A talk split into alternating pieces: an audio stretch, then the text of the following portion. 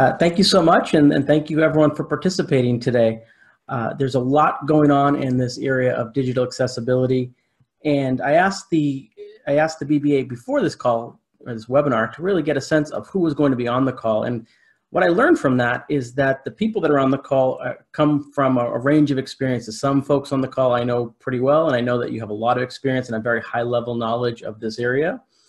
And then there are others that I don't necessarily have that sense, or I, I they, they may not know too much about it. And so the way that I'm hoping to, to structure this is to first provide a, a basic introduction to the topic. It's going to be relatively short because I think there are more people in the, in the room who know about the topic generally.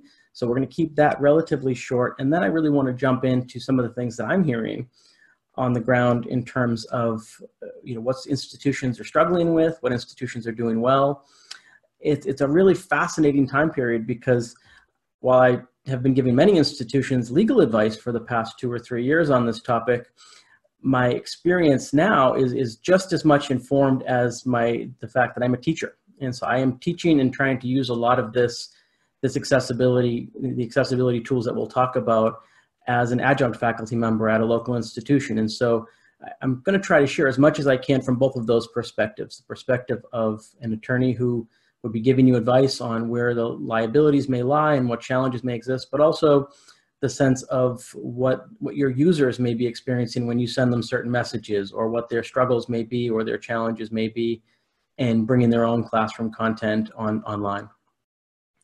As some of you may have, have heard, there was a NACUA briefing on this topic last week. And in that NACUA briefing, Kathleen Santora shared that myself and another attorney from Washington, D.C., had the opportunity to speak with Ken Marcus, who is the head of OCR, about digital accessibility last week and try to get some questions answered. I'll try to pepper that in as much as I can. Uh, the bottom line of that call was that while OCR is, is understanding, they are not giving any assurances of what will or will not count for accessibility purposes. And so it wasn't a very helpful call a more helpful call that I've had with OCR in particular, and for those who may not know, this is the U.S. Department of Education's Office for Civil Rights, which is the federal agency that, that polices disability-based discrimination, which is what you may run into with accessibility challenges on your websites. But OCR has been giving, while, while Ken Marcus has not been very helpful in terms of leadership and assurances for, for OCR, he hasn't been bad, but he just didn't give very many assurances Local staff in different OCR regional offices have been very understanding of the challenges that institutions are facing. They've commonly been providing more time or been, been empathetic to the situation that universities find themselves in. And so I think that is all very good news. And I will try to share as much of that as I can as we go. The final point before I, I share my screen and turn on the presentation for you is, is just the way that I've structured this in terms of time. I, certainly want to, and I guess I mean time in two different ways. I want to leave in terms of the time we're in right now, I want to leave time at the end for questions. So I'll probably try to wrap this up by 1245 or so, so I can answer some of those questions. So please feel free to use the Q&A box. I'll answer them as I go if I can, and if not, I'll save them for the end. And then the other mean way I mean time is in terms of what your institutional life is right now. The structure of the presentation is going to be that basic introduction first, but then I'm going to talk about triage and about the, the immediacy of now. And so what are you doing now on the ground? What are your staff members, your faculty, your employees doing now in terms of accessing things digitally? And then once that passes, once that time period passes, there is kind of this midterm period where you can still do things. You can still make improvements to your online environment while working from home. And as I'll share, that's this is custom built for home working this presentation is from home. All of us are probably working from home there's a lot that can be done to, to improve your websites and your digital environments in that regard.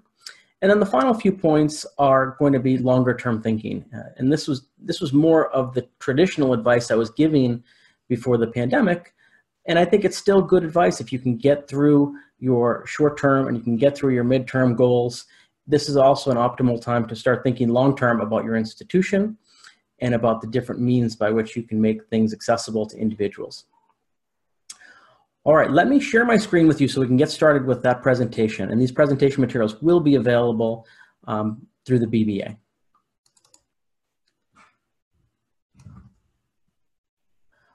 All right. So the first slide, if I can make it work here. The first thing that we need to address is why we're here and why you're you're doing the things you're doing now to to try to figure out what you're going to do in the digital space. Digital accessibility was already a challenge before the, the recent health issues that have arisen, and it's going to remain a challenge moving forward. The only difference is we've put incredible stress on that system. We've pushed, as institutions have pushed, a huge amount of content out to remote access in two to three weeks that's not just, I'm going to focus on things for students and faculty and staff in this, but it really is more extensive than that. We've, institutions have moved much of their workforce to home.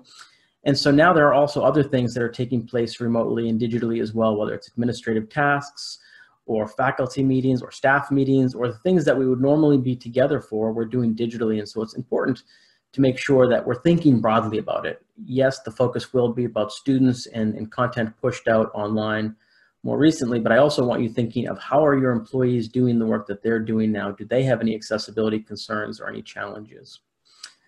In addition to the huge amount of content and, and tasks that we've moved online, we also have one of the same problems we had prior to the pandemic, which is the content creators don't necessarily have the training or the understanding or the expertise to ensure accessibility. And, and I want to focus on the word content creators there because that's a very broad definition. That broad definition started with OCR cases a few years ago in which OCR defined content creators as pretty much anyone at the institution who was putting anything online. So not just the people that create your websites, but also the faculty members that load materials, the athletic departments that may load game highlights. Everyone was a content creator under those early OCR cases. And while OCR has moved away from that definition, I still think it's a healthy definition for us to use in this context because your digital space is gigantic and there are people that are putting content up all over the place and it's impossible for many institutions to monitor all that. And so the best tool is to really help the creators, those people who are putting materials online, using your online resources, help them understand what accessibility means as of now, many of them do not, and they're the people that are tasked with uploading this content. So in a perfect world, that wouldn't be the way it is, but that is the way we're, we're thinking of this now. Finally, I want to just focus on the fact that while we're doing everything we can to get to make sure courses and classroom activities are ongoing so that that can happen, there's a lot that's coming up in the next few weeks. There's graduations, there's end of year ceremonies, there's dissertation defenses at some institutions. Uh, there's Title IX sexual misconduct investigations that are happening remotely. And if you look on either the Chronicle or Inside Higher Ed or in many of those places, those are the conversations that are happening now. What is, what does a Title IX sexual misconduct investigation look like in the digital universe? What does it look like if you're doing portions of your interviews by Zoom and portions in per person? What will graduation look like? A lot of these things are challenges that many of you may be thinking about now. So I want to spend a fair bit of time talking about those things and the different problems or challenges that people have provided, given to me in the last few days. Just for background, for those folks who don't necessarily have a great sense of what we're talking about here, this is digital accessibility is really just the means by which an individual with a disability can access your online materials. The challenge of that is that because of the laws and the way the laws are written, that can apply to students internally. It also can apply to external viewers. For today, we're going to focus on the internal people that, that you already know about in your institution, although the external people are still a big issue down the road. But when we're thinking about what dig digital accessibility means, we're really talking about how easily an individual can access the different components of your digital environment. So that may be websites, it may be your learning management system, a system like Canvas, it may be your content management system. But all of those things are the way that we send digital information out into the, into the universe. And the things that we're talking about, the things that we're looking at are really, how do you navigate a website? How do you read a website? Most people do not read a website from the top left corner to the bottom right corner and read every word. They, they navigate to exactly where they want to go, and that makes it much more efficient for individuals, individuals with sight, for example, to be able to determine, okay, well, I want to look at this aspect of this website. I don't want to look at the whole thing. But if the navigation and the readability and the architecture of the website aren't set up appropriately, you're really making it much more difficult, if not impossible, for an individual to be able to access that information in, in an effective way. We're talking about things like the use of color, and I, and I highlight a few different images on this page just to show you what I'm talking about with that. But contrast is a big deal, and it's a big deal because while your marketing teams may like the light purple on dark purple or the light blue on dark blue, for marketing purposes, it looks sleek, it looks nice, it can create a real challenge to individuals who don't have sight or who have other disabilities that may minimize their, their, their ability to, to see contrasting colors. The great thing about so many of these different things that I'm highlighting on this page is that there are standards out there. So for example, one of the images that you see is this good example, contrast ratio, bad example. That's exactly what it sounds like. It's how you determine whether contrast is good or not good, whether it's effective or not effective. That's a chart that's taken from WebAIM, which is a group that's out there that provides this. And this is just a snippet, so it may be not as clear as it could be, but if you actually look at the WebAIM resource, you'll see that it's really about the contrast ratio between the colors. Uh, making sure that hyperlinks and, and other tools that you put online are also accessible. Uh, we're going to speak in a moment about the way that individuals with disabilities may access this information and it, they access it many times through machines. And machines need to understand what is this picture? The machine learning is not smart enough to do it by itself. And so oftentimes it's about filling in the content in a way that a screen reader can, can read it through alt text or some other means. And finally the big thing that provides the most challenge i'd say to many institutions is putting video audio or other dynamic content online because many of it, much of that content does have accessibility tools that you can work with, but some of it does not. And so schools that are dealing with really challenging problems right now are the schools that have, for example, uh, film classes or classes in which they are analyzing and looking at movies which may not have easily accessible captioning already completed. Uh, movies like Casablanca or Citizen Kane or any movies like that probably have an accessible, affordable alternative. But if you're looking at watching a really obscure film or looking at something that really is, is not easily translatable, that's where the harder questions come out in terms of what do you do with that? Do you try to remediate it? Do you try to provide the captioning at what cost? And, and now really, how quickly can that be done? I mentioned that all of those things on the prior slide, the architecture, the organization, the, the content is, is so important because without that content, without that, that structure in place, it makes it really hard for the tools that are out there to work effectively. On this, this screen, on this page, you'll see that there's a few examples on the right-hand side of all these different services that institutions purchase. JAWS is probably the most well-known, which is a screen reader type device but there's Zoom text, there's all these things that, that you can access, but most of them, they work with the, with, the code in, or the language that's in your website. So if that's not there, many of these things don't work. One example that a student provided to me recently was this is a student who is who does have visual limitations and he shared with me the, the way that you put page breaks in some content that a screen reader may read. With those page breaks, the screen reader can read it, the screen reader can pause, the screen reader can do all the things that it needs to do with the hard returns to format it. But without those things, without the, the punctuation, the hard returns, without those things that tell the machine, hey, hold on a second, the sentence ended, the screen reader reads it as one big run-on sentence. So I want you to imagine that. Imagine that you have to read the dullest contract that you have to read for work, or you have to review some manual or policy or something that really is not drawing your attention and now imagine that you can't even fly through it with your eyesight or, your, or some other sense, but you have to read it as one gigantic run-on sentence. That's the situation that many individuals with disabilities have. And so that's why it's so critical to make sure that if you are putting materials into a digital format, that you're making it accessible for those tools to actually work. Another factor that I may have omitted in the prior screen is, is accessibility with the keyboard. That's a, a thing that OCR has been looking at very carefully and a lot of advocacy groups are focused on because so many of the things we do are things that we do because we can see a link on a page or because we can navigate to the part of the page and use our mouse to, to access it. And what I commonly tell audiences in this regard is try that as just an exercise.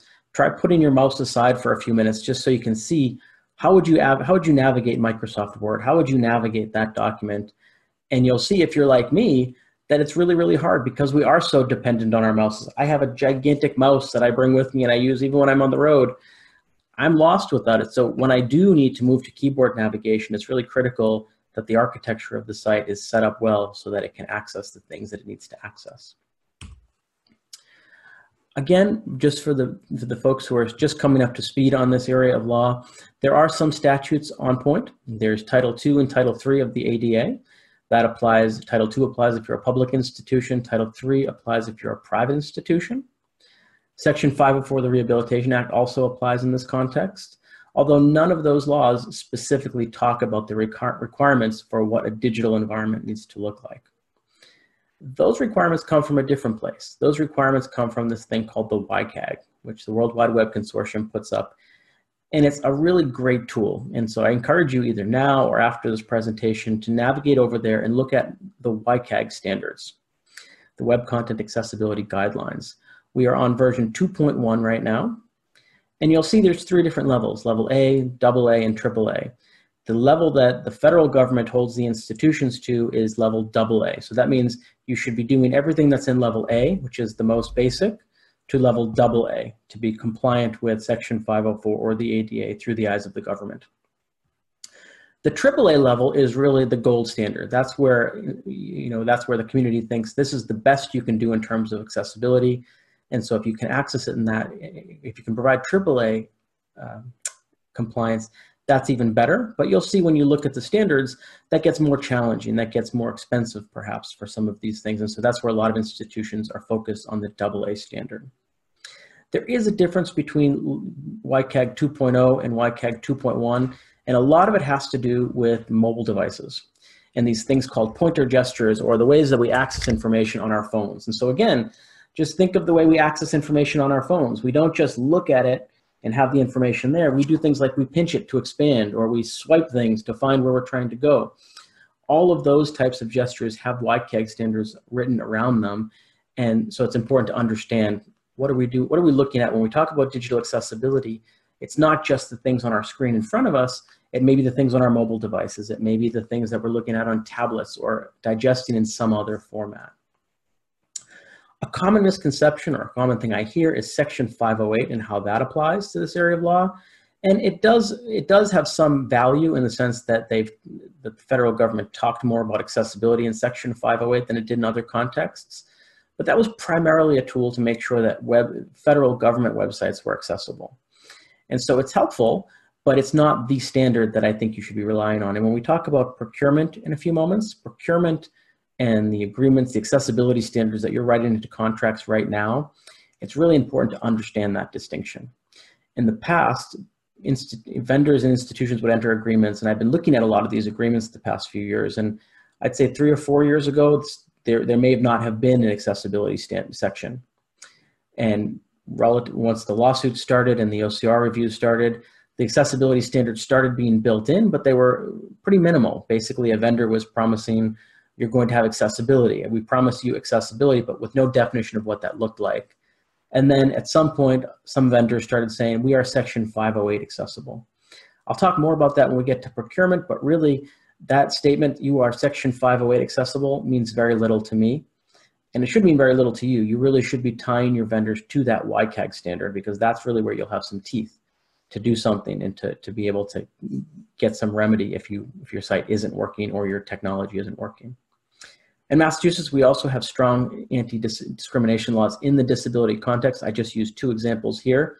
And in the past, that was a place where the Attorney General has been pretty aggressive in terms of litigating to make sure ebook readers were accessible. They haven't been as aggressive recently, but that may come to pass in the future. It's just not clear right now. So just pay attention to the state law as well as the federal laws. In one of the final slides for the more basic or the more kind of um, 101 aspect of this is what are we talking about when we even talk about accessibility? What does accessibility even mean? I always use this, this visual with my students just to share with them. We're not talking about pure quality because pure quality might leave some people behind. Instead, it's the picture on uh, the left or my, my right that talks about what we're really talking about here is what sort of accommodations do we need to make sure that everyone can watch the game so everyone can see at the same level so that might mean different things for different people and for different disabilities the big challenge here is that under title ii under section 504 a lot of the discussion about accessibility is focused on individuals that you might know about individuals in your classroom who have asked for accommodations employees who have asked for accommodations. So you can really tailor what accessibility means for that individual and for that disability.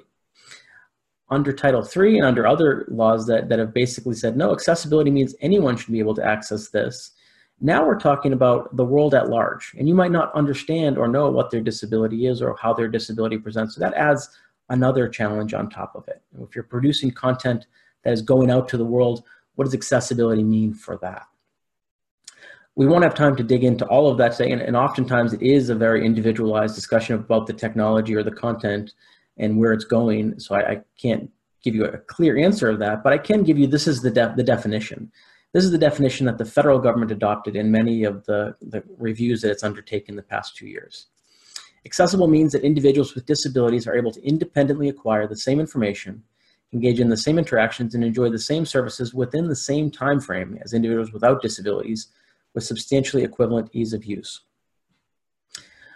That's important because what is that definition doing? That definition is providing time standards for you. It can't be that individuals without disabilities have access to the video today and an individual with a disability has access to it in four weeks.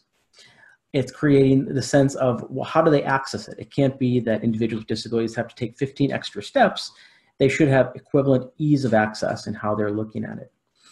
So as helpful as that definition is in terms of giving us the big picture, it's often not helpful until you really drill down on what is the content in question, who's using it, how are they using it, on what platform are they using it.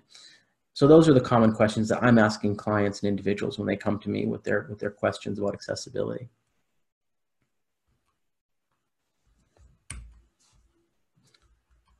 Hold on one second.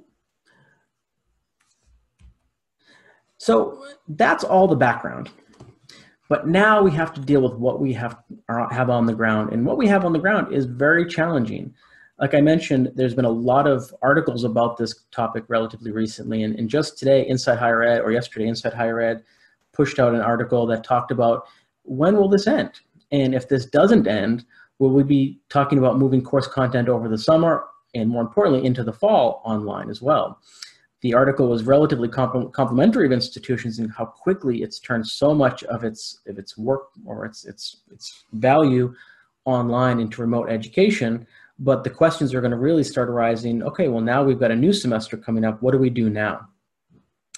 And I think that's a great question to ask. It's a great question to ask now. It's a great question to have a conversation with your your general counsel, your IT departments, your accessibility services teams, and even your, your leadership to figure out what is that going to look like. But that's not the only question you're dealing with now. Right now, I suggest you should deal with the immediate challenges first. And, and here are just some examples of what those immediate challenges are. The first is making sure your course content can be delivered at all.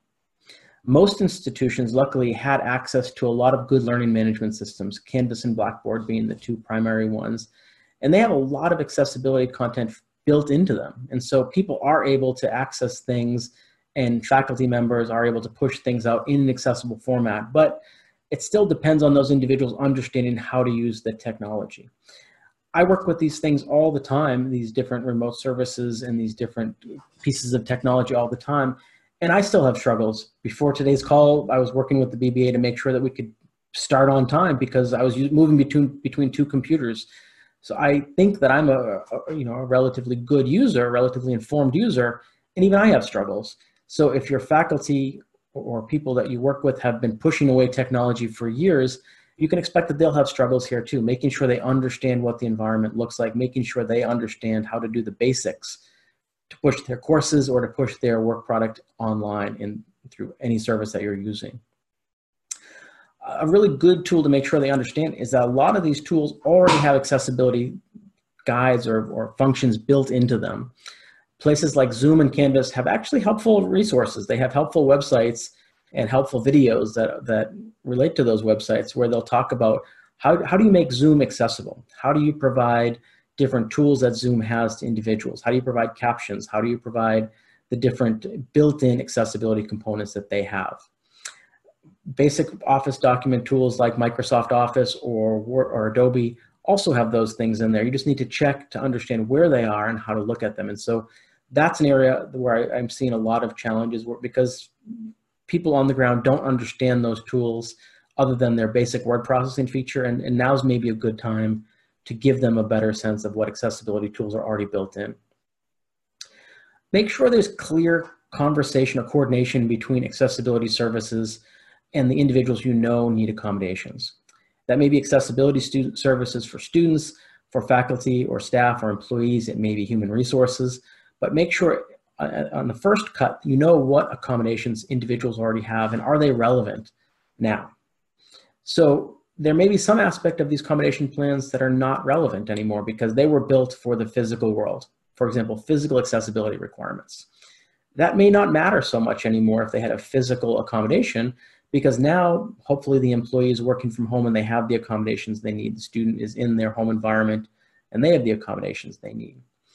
But if there are other accommodations that are provided that could translate to the digital world, now is a good time to figure out what those are and figure out how are you providing them. Making sure that people understand that you're there to support them, I feel has been from the, the non-lawyer, the, the, the person working in institution side of things, making sure that, that you know that you are recognized, you know that people are looking out for you and your accessibility challenges has been the, a really important message for me to hear during this. Uh, the schools that I work at, have been sending out messages to large groups of people that say, hey, if you have an accessibility issue, even without a disability, let us know. Or if you're, you're struggling with a piece of technology, here's a helpful video and let's have a online lunch hour to talk about how to better use it.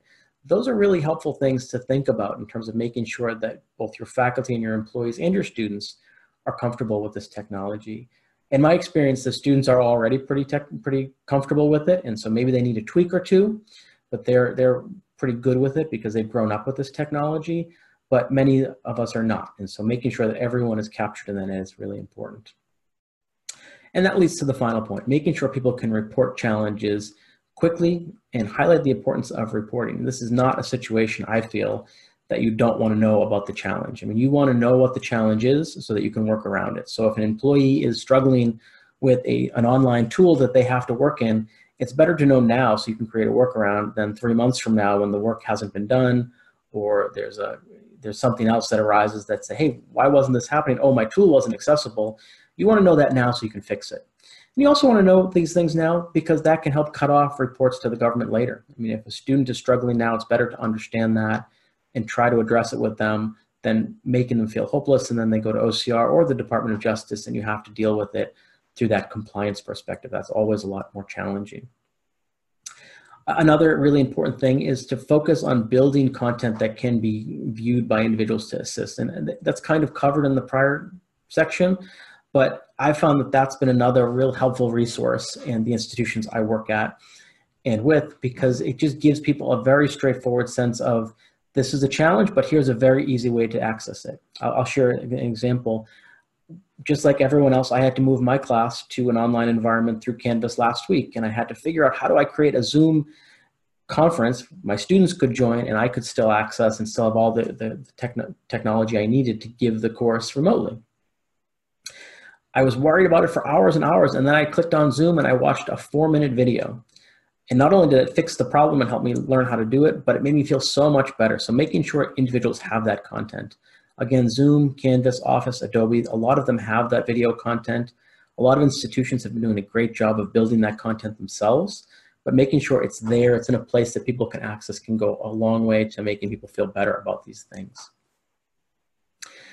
Creating clear standards and communication that's helpful. This can be daunting for a lot of people. And so the example that I provide here is our messages that I've received from different institutions. The first is caption all video content that is scary. That's scary if you are, especially if you're a media or marketing person where all you're doing is video content. How do you do all that? How do you make that happen? Versus, did you know there's an easy way to do this? There's a way to auto caption. There's a tool built in there. That makes it a lot more accessible to me. I mean, this is a big challenge for everyone. But if you can communicate it well, you can help people understand that this is something that they can do, they can play a part in. And I found that that's very effective, and people want to do it once they know that it's it's achievable. It's when you make it seem such a big problem that they can't get their arms around it. That's where I experience people shutting down and, and refusing to even try to make things accessible. I think it's really important to make sure that you have a team that's dedicated to online accessibility issues. It may not be a team at some institutions. There is the ability to dedicate a team of, of one or several people that can focus on these things. But other institutions, it's not possible. There may be one or two people. So for those institutions, making sure there's an hour or two hours a day in which these challenges can be focused upon, because otherwise our IT professionals are being pulled in a lot of different directions right now by leadership, by students, by users. And this is an area that I think deserves some focus and some heightened protection just to make sure it gets addressed. And then the final thing that I suggest would be really helpful and I've felt really help, helped by is there's so much information coming in right now. There's so much information coming in from various deans at institutions, various teaching support centers at institutions. Students are having questions and challenges the great things that one of my institutions did and the institution I work at did was they created a resource landing page. So I know that I don't need to follow and track every one of those emails. I really just need to get to that resource landing page every day, see if there's a new tool for me, and then go back there when I need to access the things I need to access. I think the procurement processes really remain critical. This was something that I felt strongly about before, the, the current situation and I feel still feel is very important to think about.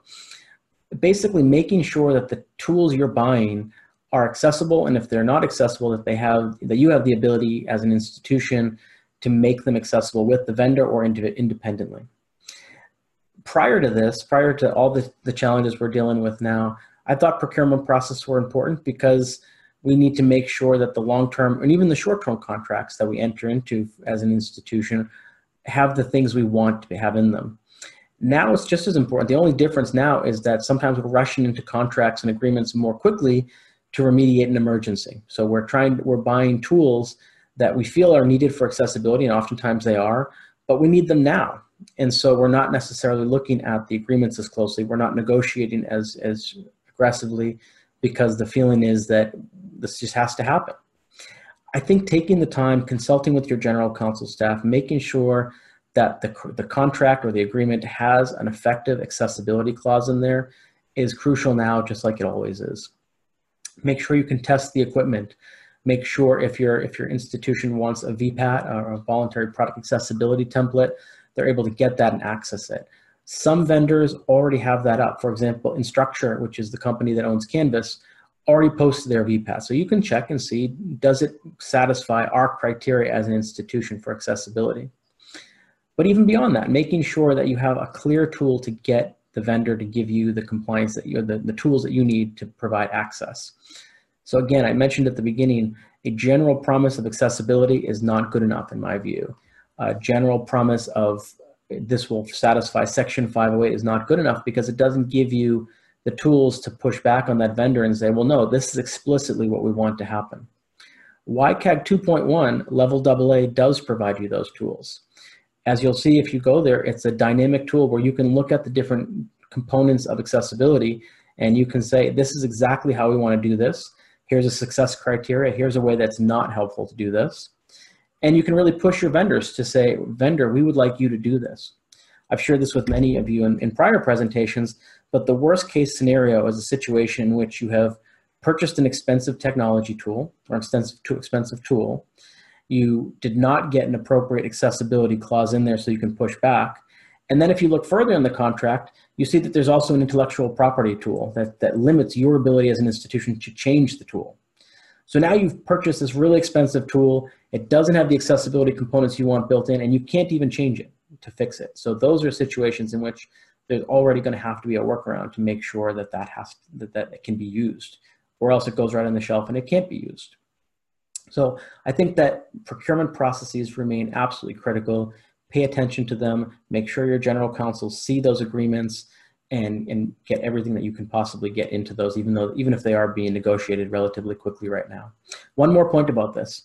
You may be looking at a tool or something that doesn't have an online, a clear online component. that's okay. It still may have a digital accessibility component. If there are mobile apps related to the tool, if there's any online as aspect of it or cloud reporting aspect of it, there may be some need for accessibility. So I just, again, think broadly in terms of the things you're buying. If it's a technology tool, certainly make sure that it has some appropriate language built in. And if it's not a technology tool, make sure that there's no technology components that you're getting with it that you should be thinking of.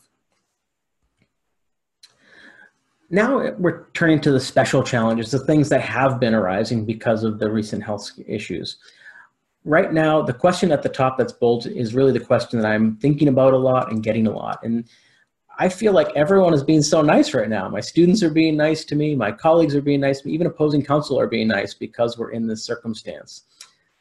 But that's going to end. And at a certain point, people will go back to business. They'll go back to their demands. They'll go back to demanding things that they feel they're owed or, or just the normal course. And, and that's okay but I think that that may happen in this area sooner than later. Right now with my students, for example, everyone is just testing out the technology. We're getting used to a formally in-person class that is now online and, and it's working well. But pretty soon, assessments are going to start happening. Coursework is going to start being due.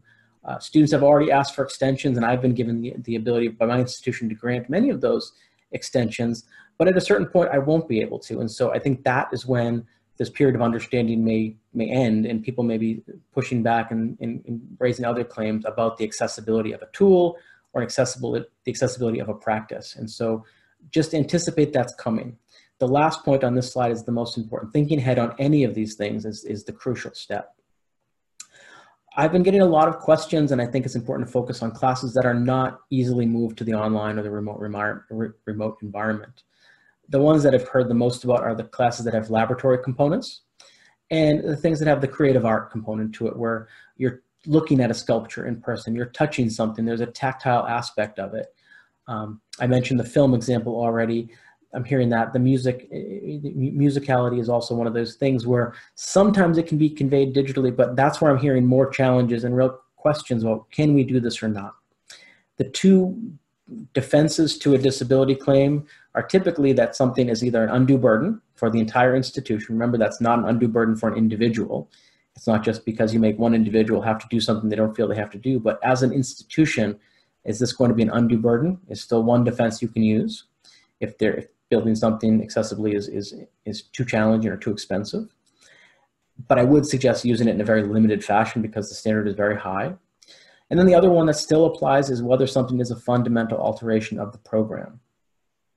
Again, that's going to focus more on specific accommodation requests, but just thinking ahead to those, what could it look like? What can you not give up about a specific program? What could you give up about a specific program is important. The biggest area that I'm hearing about is what do we do about special events that are coming up? And graduation is clearly the biggest of those. The answer is really specific to each institution I talk, about, talk with, but thinking through what aspects of that graduation ceremony are going to be digital and what are necessary to the other students is really important. What is necessary for the, the viewer to, to have to get an, a handle on is really important. So there may be aspects of that graduation ceremony that are more decorative and that you don't need to focus on as much. But then there are going to be aspects of it that I suggest you do need to focus on. And the biggest area there is probably graduation speakers. If you're having graduation speakers remotely now, I'd suggest you need to get their remarks in advance so you can prepare captions or you can prepare some sort of tool to either have it translated or, or um, interpreted in a way that's appropriate for all of your participants. And remember, you have to think broadly because the ADA reaches beyond just your students, and so it also reaches to visitors. And I've had OCR cases involving visitors to campus, grandparents, parents who want to be able to access a, an athletic event or to be able to watch a graduation and hear the speaker, and they can't do so because of their disability. So that is an area where I'd suggest that thinking broadly is important.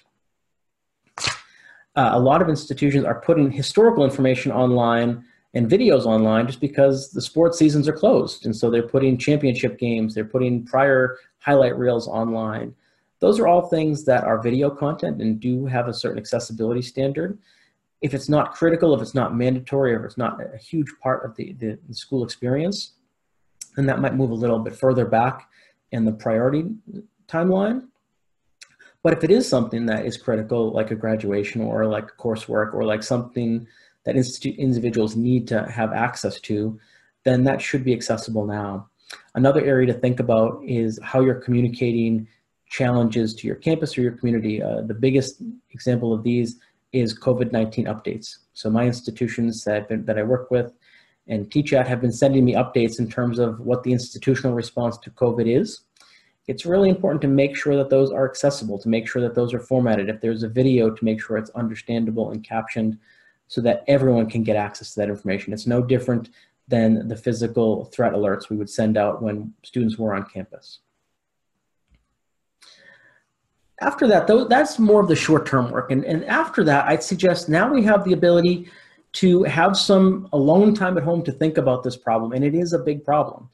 And the biggest challenge I had when we were in the normal time we were thinking about this is getting appropriate attention paid to this issue and getting appropriate resources paid to this issue.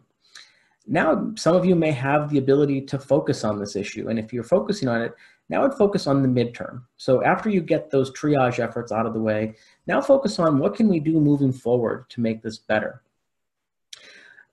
That's where I'd suggest things that you could focus on are specific remediation efforts. Uh, developing policies. These policies do not need to be long. Some institutions have longer policies and that's fine, but they can also be shorter as long as they're promising exactly what accessibility should look like. If you're referencing a standard, that's always helpful. So again, WCAG 2.1 level AA is the standard many have chosen. Some have chosen the 2.0 standard. I'm not sure if that's the cutting edge anymore. I know it's not, but institutions have made that decision for specific reasons, and I understand that.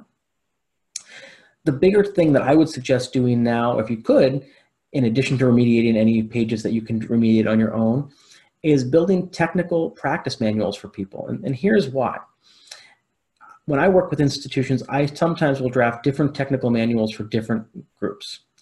The group, the manual that you would provide to an IT specialist, the person who's writing the code, or even a marketing team who's designing the, the color coordination or the different schemes of your website, those are different. Those are more technical than anything I would ever send to a faculty member. And, and that might even be different from what I'd send to an employee. And so those three are three examples of internal policies or internal manuals that you can be working on now in terms of what does accessibility look like for this portion of your population. And finally, some institutions are even providing technical, uh, more technical mater materials for their students. So here, as a student, is what you can do to access this. Here is how you can you can create accessible content if you're creating content. So I guess that would add a fourth group that you can think about. All right, how do we provide not necessarily policy level, but practical tools and practical materials for our, our individuals on our campus. The great news here is that so many institutions have done a great job with this. So many institutions have taken this seriously, and maybe they haven't done everything for everyone, but maybe they've done a really great job on their employee manual. Maybe they've done a really great job on their website resources. Using those, reaching out to general counsel now, the greatest thing that I found in the past few weeks is our people are relatively reachable. Maybe not when you want to speak with them because they have childcare or other obligations, but you can usually get to people. And so now's a great time to connect with some of your colleagues, see what they're doing and seeing if there's any way that you can work together to create resources, to create tools for your, your communities. The biggest thing that is a challenge in the long term for these, these questions is understanding the scope of the problem on your campus. I can't tell you how many institutions I've visited in the past three years who when I asked what their, their website was, they listed the institution.edu, and that was it. As I've learned with many of those institutions, your, access, your, your digital environment is so much bigger than that. And oftentimes you don't even know how big it is. And so now's a good time to start taking, taking stock of that and get a sense of what do we have for internet resources? What do we have for intranet resources? Where, where are we going in terms of our different schools, our different programs? What do we have for those different programs? a lot of those things are still, most of those things are still the institution's obligation. So understanding that they're really broad, they're, that this is a very big area that we're focused on is important. Another challenge is that a lot of the, the, the websites that you may be held to account on aren't even yours. So uh, at the very beginning of the OCR cases, they were really asking for accessibility on Facebook postings, on YouTube postings, on Instagram postings, any place like that. And the institutions were often pushing back and saying, hey, we don't control that. We can't control the functionality of a third party tool that maybe our employees use. The federal government really didn't care too much about that. There's a significant assistance clause built into the regulations, and there's all sorts of other connections if, if there's that problem. And so that's another challenge is understanding, you know, what are your third party vendors that are creating your websites? The big area here are athletic websites for most institutions because almost every institution I work with at the division one, two, and three level have a website that's pulled together by either Presto or Sidearm Sports. Those are the two main vendors. And all of them have accessibility challenges. OCR has been doing their role, their reviews consistently since last year and a half and almost every institution has a problem with Presto or Sidearm. They can be fixed, and they can be fixed relatively easy, easily, but at the same time, you need to make that request. You need to ask for that. But there are other external vendors that are doing your websites for you, creating your websites for you. So now might be a good time to take stock of all of these different things, and I just provided some examples here if you do get to this point, here's where this is the old stuff. This is the stuff that I've been talking to institutions about for a year or two. Uh, there are materials that NACUA puts forward, and there are other materials that I can share if anyone wants to reach out. But this is the long-term thinking. This is now where you have that ability and that time to say, all right, here's the problem. How are we going to address it as an institution? Where are the resources going to be? This is the more typical, traditional digital accessibility strategy work. Um, I've written about it, and I can share those those those articles with anyone who's interested in really defining this a little more broadly. But these are generally the tools that I suggest, or the different steps in that strategy that I suggest. And first, making sure you have a policy. A lot of this is going to cut across many different components of the institution. So it may be your general counsel's office. It will very likely be your, your IT department, and, and it should be your accessibility services or disability services department at the table for sure but it's also going to impact faculty. So oftentimes there's faculty representation that's needed for some meetings or provost involvement.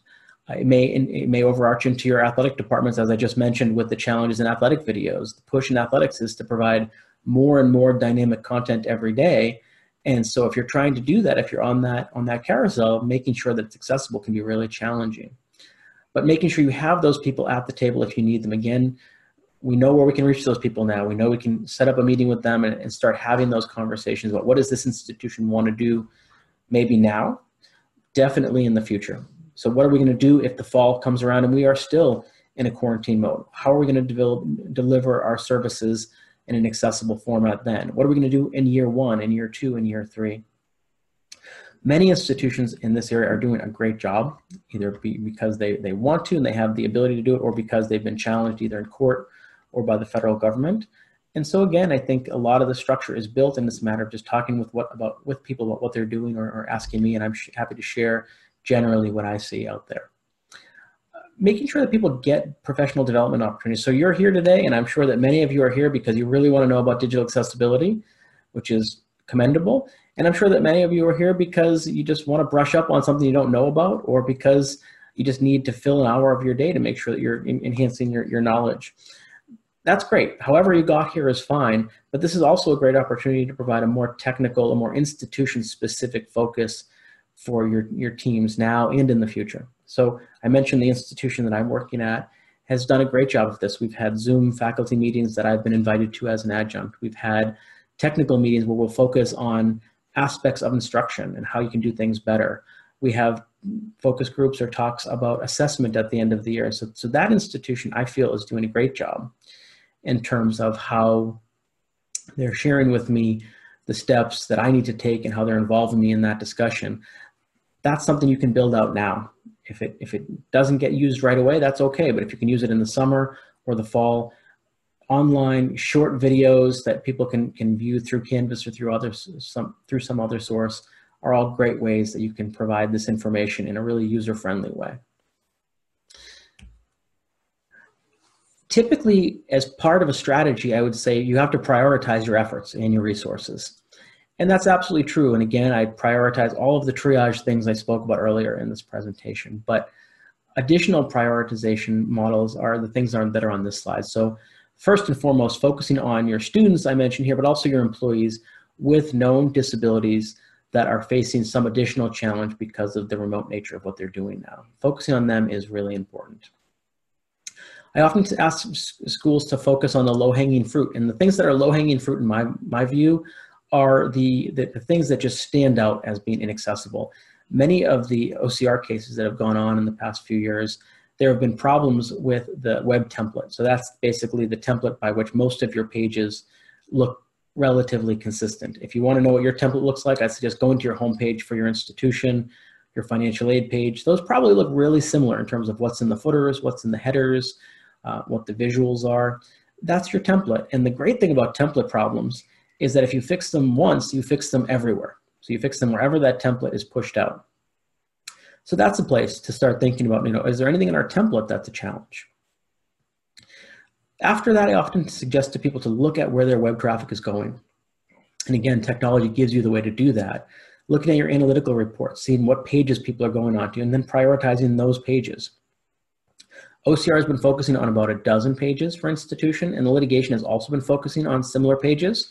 They are the home page, they are the athletics pages, they are the financial aid pages, those are um, disability services or accessibility services pages. Those are the pages that most advocates, most interest groups, and most complainants are focusing on. And you'll probably see those also correlate with most of your web traffic. So focusing on those pages first. Uh, for your employees, making sure essential intranet functions are, are working for them. Uh, employees and students. I, I, use the example of course registration systems. If students are going to be registering in the summertime for courses in the fall, if that's going to happen remotely, make sure that's accessible to them. The, the second to last bullet point here is just about new, modified versus legacy content. And, and just in sum, the problem there is that institutions are great at pushing information out, but they're not always great about taking information and archiving it. And that can be really important. I've had institutions where we're working with two of the exact same websites. One is on the old model and one is on the new um, technology tool that they use. Exact same. One is incredibly uh, inaccessible and the other is accessible because it's on the new platform that they're using. Making sure you archive that old one, pull that old one down or, or somehow designate that it's not functional can be helpful because otherwise institutions are really judged on the, the holistic nature of their website and what's happening in, in the practical aspect of whether it's accessible or not.